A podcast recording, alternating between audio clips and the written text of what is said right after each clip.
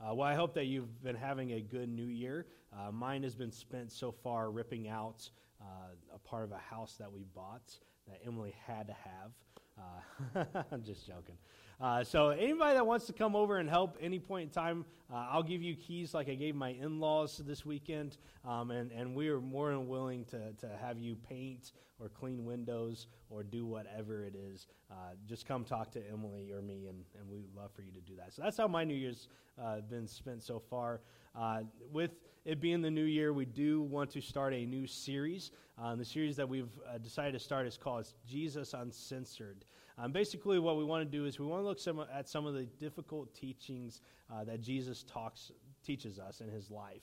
Uh, a lot of times, uh, I think we look at Jesus and we think, oh, that's great what you're saying, and we love it. But then he says something that actually is really difficult for us to understand uh, and, and, actually apply. And we're like, you know what? Maybe Jesus taught something different. Maybe he meant something different. Uh, there's a guy by the name of Adam Ford, uh, and Adam Ford has a little comic strip. Uh, you can go to his website, Adam4D. Ford, yeah, I got that. All right, 4D, uh, and you can look at all these comics. It pops up every once in a while on my Facebook, and I'll spend 20 to 30 minutes reading all his comic strips because I think they're spot on more often than not. Uh, if you're using the YouVersion Live app, you can see uh, uh one of those comic strips. So uh, that's a little bonus incentive. Don't get stuck on it because uh, you need to hear this sermon. But uh, one of his comics is called uh, Jesus, Paul, and the Theological Liberal. And basically, how the comic strip goes is uh, you, you, have Jesus, and he's saying something. It's a direct quotation from the Bible. Uh, Adam Ford will even put the, the quotation where it's at. Uh, and, and then you, as Jesus is finishing up whatever it is that he's saying, that is kind of a tough saying, uh, in comes the theological liberal, and he says, No, no, no, no, Jesus you need to stop for a second. And then the theological liberal will say, I know that Jesus, it sounded like Jesus was saying this, but this is really what Jesus was saying. Uh, and so he tries to re explain uh, the tough saying of Jesus. Uh, and then, then you have Paul. Paul says something, it's a direct quotation from his letters. Uh, and then comes the theological liberal at the end saying, Paul, sheesh, just, just be quiet, let me handle this. And he explains uh, what Paul was trying to say that's not as difficult for us to understand. And I think Adam Ford is, is right on with this comic uh, because I think it's what we do a lot of times. we read about Jesus and some of the things things that he says, and we say, you know what? Jesus really didn't mean that in that way that it sounds like he meant. Uh, when in reality, yeah, Jesus really meant what he said. All right, and, and that's something that I think we have to understand. And, and so this series, that's what we want to kind of get to. We want to get to the understanding that Jesus, when he taught things, he did it in a particular way because he knew that we need to radically change our lives. You know, if our lives look no different than the moment we accepted Christ and were baptized into Him, then we've missed something. Right, we, we missed what it means to be a follower of God, what it means to be a Christian.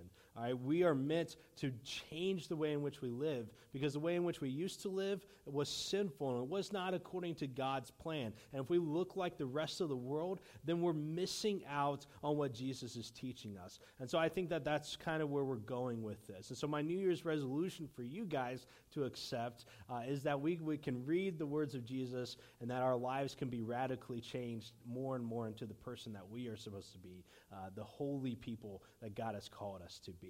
And so to help you with that, I want to pick out five different sayings that Jesus says that sometimes. Uh, although we may say we believe it, we don't always take it to heart, and it doesn't necessarily affect the way in which we live. And so I'm going to help you out in this New Year's resolution, uh, and I hope that you guys uh, can take it up personally. Uh, we're going to mo- mostly be in the book of Matthew uh, during this series. Uh, today we're going to be in Matthew chapter 16. Um, and so if you have your Bibles, I would encourage you to uh, stop looking at the comic strips, Liz. I was just messing with you. Uh, and and uh, open up the, oh, on the phone, I put a comic strip on there. So I was just messing with her. Oh, she really was. See? All right, now we're getting back to the Bible portion of things. So I knew it was a bad idea to do that, but I thought it was be cute. So, Matthew chapter 16, uh, we're going to start in verse 13. Um, and so uh, that's kind of where we're going to use to set the scene. Uh, if you didn't bring a Bible, there are a few Bibles in front of you. We'd love for you to follow. Uh, Matthew thir- 16, verse 13 uh, reads like this Uh, it says, when Jesus came to the region of Caesarea Philippi. Uh, I kind of want us to stop right there because I want us to look at this as the scene. A lot of times when we read books, when we write books in the Western mindset, uh, if we're writing it about a person's life, uh, we do it linear, right? We start with their birth, uh, who their parents were, and all that fun stuff. We maybe talk a little bit about their early childhood, late childhood, uh, but mainly we want to get to what they're doing, and we do it in a linear process. So this is what happened, and then this was what happened, and then this is what happened. All right, Matthew is not written in that way, shape, at all.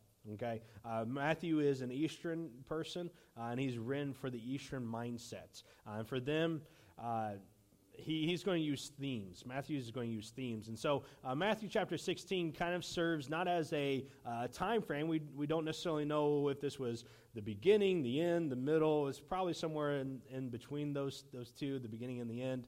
All right, and he's just kind of using it as a bookmark okay? Uh, a bookend. Uh, the, for, since chapter 4 of Matthew until this chapter in chapter 16, uh, we are talking about the public ministry of Jesus in the region of Galilee. All right, Jesus is going to be talking to people. He's talking to crowds. All right, he's talking uh, to, to, to everybody that's not a disciple uh, in that that section. All right, but this, this what we're going to read today serves as the end of that. All right, he's done talking to the public ministry. Now we're going to go to the private ministry that, is, that Jesus had with his disciples. And much of what takes place after Matthew 16 is to his disciples and his disciples alone. All right, and when we talk about his public ministry, again, it's not a linear idea.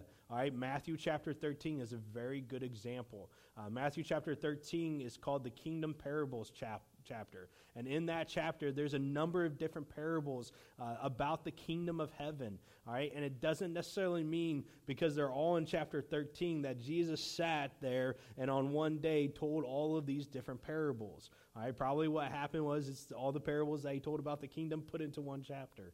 All right, that's just how uh, that mindset works. All right, and so this is this is just kind of a little background information into Matthew. Uh, Matthew here uh, talks about Jesus going to the region of Caesarea Philippi. All right, this uh, is a different place than his normal ministry.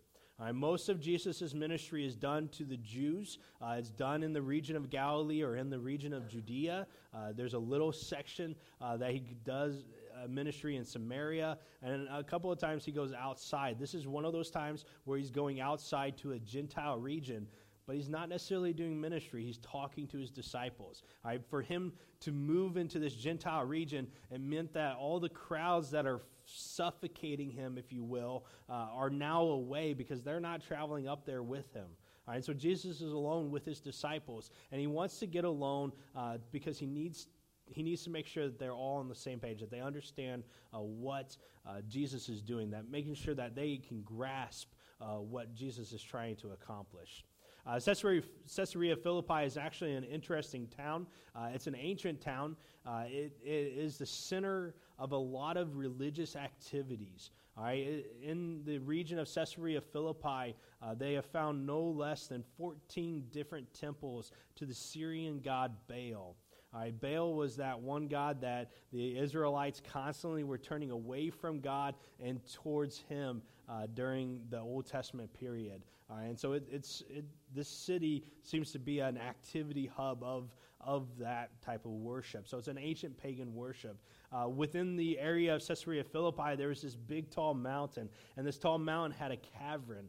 Uh, and when the Greeks came and took over and they discovered this cavern, they decided that this was the birthplace of their earth god Pan. All right, and, and they called the place Panium. All right, and, and they, in honor of this. And so the Greeks uh, had great reverence uh, for this region of the world as well. Uh, that same cavern had a, a, a, water source, and that water source actually uh, is the headwaters for the Jordan River. And so the Jews, for the Jews, the Jordan River uh, gave them all kinds of different information. Uh, it gave them all kinds of different memories. Uh, and so they had great reverence for this place as well because this is the start of the Jordan River, the, east, the eastern boundaries of their own country. Uh, this is where God did all kinds of cool and crazy things. All right, and so that's that's kind of this town. It not only has uh, pagan roots, not only does it have Greek roots, but the Jews had great reverence for it as well. And then we get to the name. See, that name originally was Panium, uh, but then it got changed to Caesarea Philippi. All right, and Caesarea uh, is just a, an honorary name uh, in honor of Caesar. All right, and, and what happened was Herod the Great, uh, he decided that when he got placed in charge of this region of the world, that he was going to build a temple to Caesar, to honor Caesar. And so he built this temple on this big mountain, uh, and, and uh, his son came along after him and beautified this temple to Caesar, and he changed the name to Caesarea, and Philippi distinguishes it from the, all the other Caesareas in the Roman world at this time. So there's a lot of things going on. There's a lot of religious influence that are behind this town. And so Jesus brings them to this town, and in the shadow of this town, he wants them to think about what is going on. All right, so he's going to ask a question uh, in verses 13 and 14 of Matthew. Go ahead and go one more there, Thomas. All right, and, and this is what he is going to ask. He says uh, to his disciples, he asks them, who do, you say, who do people say the Son of Man is? And they replied, Some say John the Baptist, others say Elijah, and still others Jeremiah or one of the prophets. All right, so Jesus is going to ask a question about himself. He, he uses this term Son of Man throughout the Matthew uh, t- for himself. It is a term that does not have baggage. All right, it has no theological baggage for them. And what I mean by that is sometimes you know that words, they just have baggage, right? You, you, you say it, and instantly you th- have a negative or a positive thought. All right, when I think of the Colts, it's positive. All right, when I think of the Chiefs, it's negative. All right, it's a baggage thing. it's a baggage thing, we, and we have words like that. You know, uh, nuclear power uh, was a baggage thing in the '90s, you know, in the late '80s as well. You know, I'm just saying. I know Jim works at a nuclear power plant, and it's good for him. It's a positive thing. It's a source of income, right? All right, and but like you had Chernobyl in the mid '80s, all right, and you saw all those researches about the two-headed frogs and all those other things, and nuclear power was a, had negative baggage associated with it. All right, and so sometimes you have words and ideas and phrases that are just full of baggage. All right, Son of Man is not one of those. It has no baggage with it. All right, and so Jesus is using it for himself because it has no baggage. And he's able to ask the question, what are people saying about the Son of Man? And he's going to get an honest response because there's no preconceived ideas of what it is. And their responses are impressive. Uh, they say John the Baptist. All right, John was Jesus' cousin. It's the guy that baptized him. Uh, it's the guy that started his ministry. Uh, he had a very successful ministry. People came from all over uh, Judea to John to repent of their sins, to turn back to God. It was a very successful ministry, and John eventually uh, was beheaded because of his ministry. Uh, then you also have Elijah. And Elijah is the pinnacle of the Old Testament prophets. Right? This was the guy that had displayed a lot of power in God. This is what everybody, if you were talking about a prophet, your mental image was Elijah for them. All right? And so these people are saying, You're like Elijah. Uh, they were saying Jeremiah. All right? Jeremiah is kind of a strange one. All right? But if you, in this list at least, because John the Baptist, Elijah, Jeremiah, something doesn't look quite the same. All right? Jeremiah, if you understand the intertestamental period, the period of history between the Old Testament and the New Testament, it makes a lot more sense. There was a guy by the name of Judas Maccabeus uh, who led a revolt against the Greeks that were ruling over the Jews at the time. And before one of the great battles, he had a vision of Jeremiah coming and giving him a golden sword. And he went, he won the battle. And so Jeremiah became associated with someone who, who was a forerunner of the Messiah. All right, and so they're so so they're saying these are the people that you're you're like. So what are they saying when they say that? Who do they say that I am? Well, you're Elijah or John the Baptist. What are they talking about? What they're not talking about is reincarnation. All right, reincarnation is not a biblical idea. It doesn't happen. All right, our previous life, there's no such thing as that. All right, we are who we are. All right, and so uh, that's not what we're talking about. It doesn't even make sense here.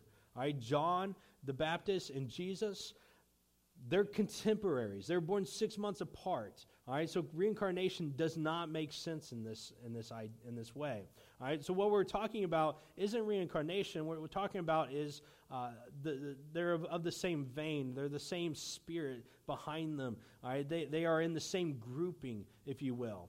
Uh, it's the uh, the greatest of all time argument, right? Who is the greatest of all quarterbacks? Peyton Manning, Tom Brady, John Elway, Johnny Unitas, Brett Favre.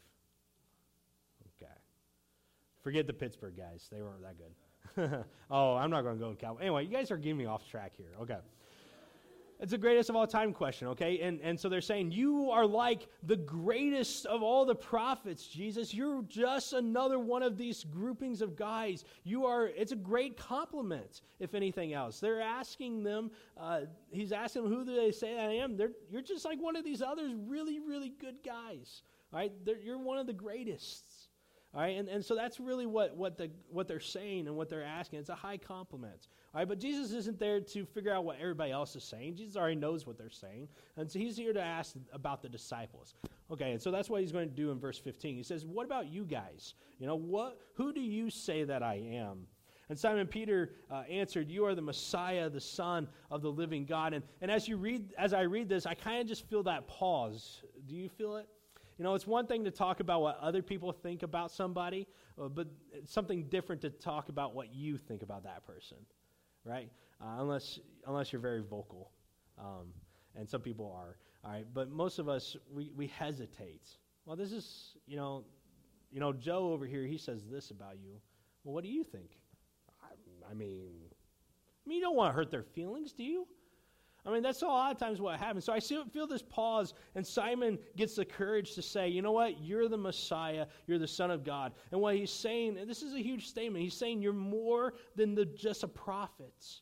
Right? You're more than just one of these other great guys. You are the one we're looking for. You're the one we've been waiting for. You are the Son of the living God. You're above them all. And this is a turning point in Matthew. Right, before this, Matthew doesn't talk about Jesus the Messiah. No one verbalizes it. There, there's some commentary that Matthew writes himself, right, but no one is verbalizing that he is the Messiah. And this is the turning point. This is where he finally reveals himself to, to his disciples.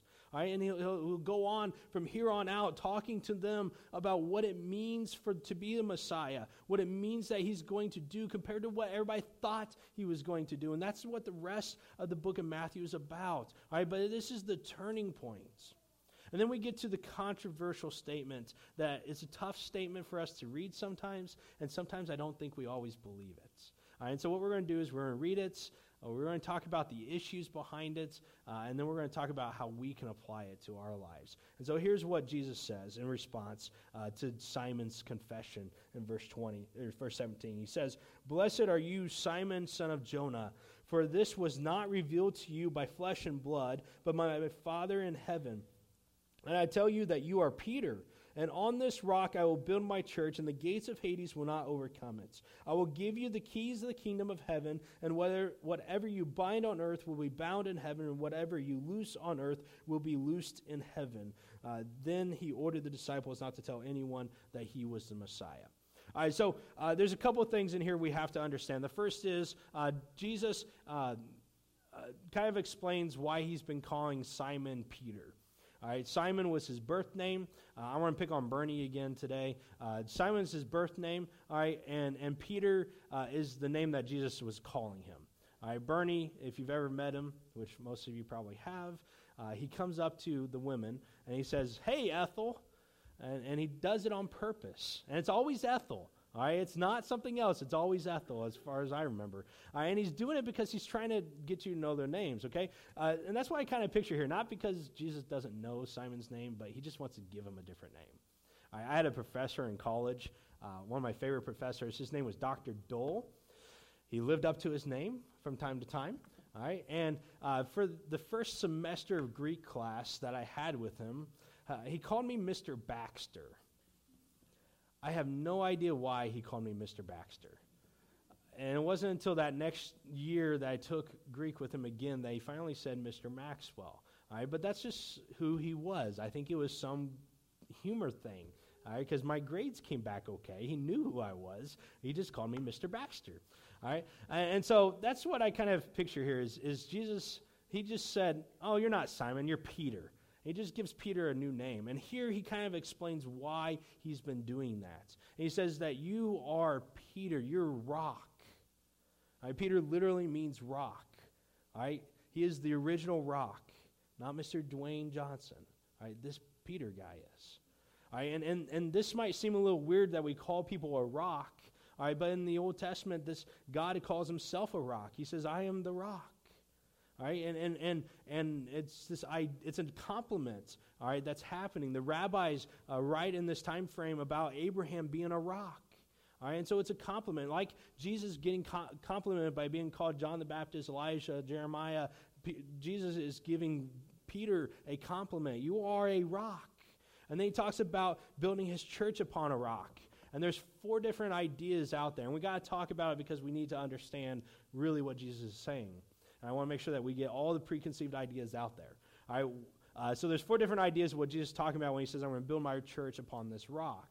Uh, the first one uh, comes from a guy by the name of Augustine. Uh, he was a, a, great theologian in the late 4th century, early 5th century uh, AD. And, and Augustine said that the rock that Jesus was talking about was Jesus himself. he said, uh, it would sound like this He said, Peter, you are a rock, and upon this rock, talking about Jesus, I'm going to build my church. All right, so that's one idea. It's a good idea. All right, the second idea uh, comes from Protestants, uh, and, and, they're talking about uh, the confession that Peter's just made. You are the Messiah, the Son of the living God. That confession is the rock. And so what they're saying is, your name is Peter, and this idea and understanding of who Jesus is, that he is the Messiah, that is the rock that I'm going to build my church upon. Again, another uh, good idea uh, that maybe is true. All right, the, the third one comes from the Roman Catholics, and it is not true at all. And this is the idea that Peter is the rock, and all the power that is suddenly invested in Peter in this, in this verse. That is the rock. And everybody that comes after Peter, that's a bishop of Rome, also called the Pope, he is the rock that the church is built upon. All right, and so this, is, this doesn't make sense grammatically. The other ones can kind of be okay. All right. Uh, the last one is the linguistic uh, idea uh, that makes the most sense, and that is that Peter is the rock. All right, but not in the sense that he has special power, but in the sense that he's going to be the steward of the kingdom that opens it up for everybody. And when we look at the Bible, we can see that that's what happens. In Acts chapter 2, the Holy Spirit comes upon the disciples, uh, or upon the apostles, and they start to speak in tongues, and they go out, and a bunch of people come, and, and they say they're drunk, and Peter is the guy that stands up and says, No, we're not drunk. This is Jesus, and he tells who the, the gospel to them. You know, he's the one that's first one that gets to do that. How cool would that be? Uh, Acts chapter 10, uh, we meet a guy by the name of Cornelius. He's a Gentile. And it's Peter that goes to him and tells him about Jesus and introduces the gospel to those who are not Jews. And it's Peter that opens up the gates of heaven for them. All right, and so maybe that's that makes the most sense. You know, it's, it's one of those three minus the Roman Catholic idea. All right, and, and that's, that's what we're talking about when we're talking about building his church upon the rock.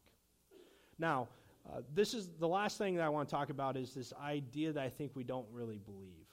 All right, it's this idea what Peter says after this. I'm going to build my church on the rock, and uh, the gates of Hades will never overcome it. I don't think that we truly believe that. I think when we look at our lives and we live our lives out, we are afraid of the gates of Hades we're afraid. I mean, we, we look at the statistics that say that uh, those who are not associating with any religious group was on the rise in America. Uh, we look in the pews, and 20 years ago, we saw that we had over 300 people here on a regular s- Sunday, uh, and those numbers are de- have declined in, since that time, and we're afraid. Uh, you know, afraid of what our church is going to become. We're afraid of, of who's going to to come to our church. And we, are, we allow fear to grip us and to control what we do as an individual and as a church. And so I want to talk about this idea of the gates of Hades and why we shouldn't fear it. We shouldn't fear it because Jesus says they will never overcome. But what is Jesus talking about? The gates uh, is a great word picture that Jesus is using. It can mean, a number of different things, and I think we fear the gates of Hades in, in a number of different ways. Uh, one way is uh, talking about the gates as representing a fortress. You know, and he's at Caesarea Philippi. There's probably a fortress on the mountain, and he's probably underneath that mountain. He's saying, The gates of Hades will not overcome. And he's pointing to that mountain to make them have that mental image of power. And there's a spiritual war going on. And sometimes I think we get afraid that if our church dies, that Satan somehow has won. Right, and, and, if our church here at Kentucky Road uh, were to disappear, we would be, we're afraid that that means that Satan has conquered Mexico, Missouri. And we live our lives in that fear. But Jesus said the gates of Hades will not overcome it. Our church is the church that Jesus is establishing, it's bigger than our church. It's bigger than those who are here, and it's going to continue even long after we're gone. And we cannot allow fear to control our lives in that way. Another idea of gates uh, is the idea of governments. All right? And, and when we look at this idea, we see that the gates was where the elders of the Jewish city resided. And if people had to go for uh, business transactions, if they had to go uh, f- for judicial issues, they went to the gates of the city. And that's where everything that dealt with the city was dealt at with. All right, that's where they went to figure things out. And sometimes gates mean governments. And we should not be afraid of what the government may do to us. See, the thing is, is America is no different than any other government of this world. All right, while it's ordained by God to rule, it is still influenced by the prince of this world, the devil. And so, if the government decides one day to actually persecute the church, we should not be surprised by that. Jesus said it was going to happen. We cannot uh, have this image that America is some great country that we need to worship as much as God. Right? There's going to come a day where they're going to be done with us. And we cannot allow fear of the persecution that might come to influence how we live. Right? The gates of Hades will not prevail against the church. And no matter what they do to us, no matter what laws are passed, no matter what they say we have to do, it should not affect how we live. We are called to live a holy life. And if that's in opposition of the government, so be it. We're called to live for God, not for anybody else. And we need to understand that the gates of Hades will not destroy us as a church body. The last idea of gates of Hades is, is what gates represent, what they do. All right, gates keep people in, they keep people out, they're a barrier. And when we think about the idea of Hades in the Jewish mindset, it was death.